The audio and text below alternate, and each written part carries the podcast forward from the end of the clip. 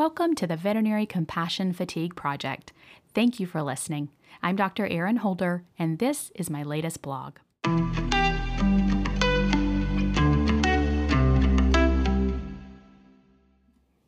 In amazing company. 15 years ago, a pharmaceutical company rented a limo for a few vets in town. They drove us to a neighboring city to feed us champagne, a steak dinner, and information on the latest and greatest drug. I was barely a vet and already a business owner, so you can imagine that my struggle was real. As we made our way to dinner, the vets and I began our superficial chit chat, but it quickly digressed into a group therapy session.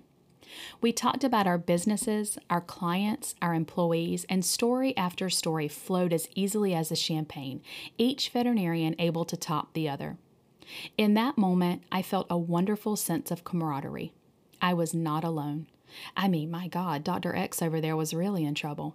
So while my young self, residing firmly in my ego, was delighted that I wasn't the only one struggling, that night would be the first flicker at what has now become the Veterinary Compassion Fatigue Project. That night I hurt for my colleagues and for myself, yet I knew I was in amazing company. Typically, we are armed with our bravado like bulletproof glass to protect our fragile egos. If we admit we are struggling or need help, once again, we feel we might be perceived as weak, or even worse, we feel weak. But give vets a little champagne and a long ride in a limo, and before you know it, we are broadcasting our deepest, darkest secrets. That night, we dropped the resume exchange and we just talked about our struggles.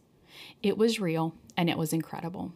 I could never in a million years tell you what company was peddling what, but that night would remain with me. Why?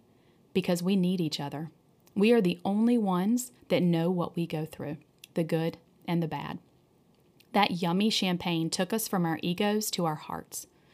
I wasn't there anymore to prove myself worthy or feel better than them. I was there to listen to my colleagues with an open heart and empathize with them. In return, I wanted them to empathize with me. I wanted to hear, man, that sucks. I didn't need a solution. I just wanted an ear of someone who really got it.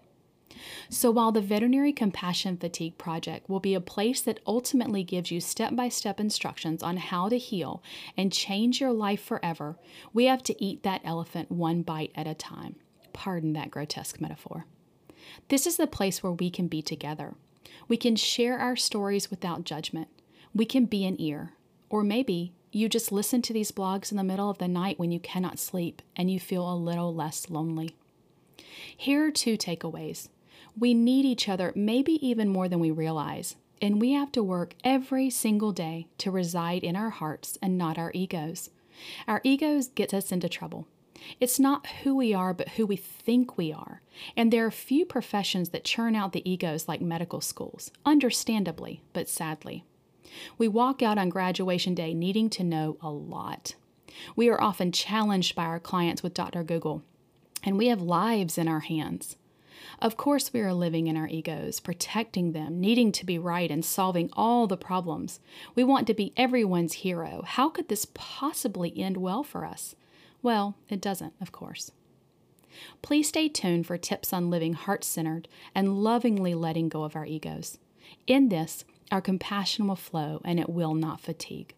While I address veterinarians directly because it is what I know, this program is meant for anyone in the animal care field. It's tough out there.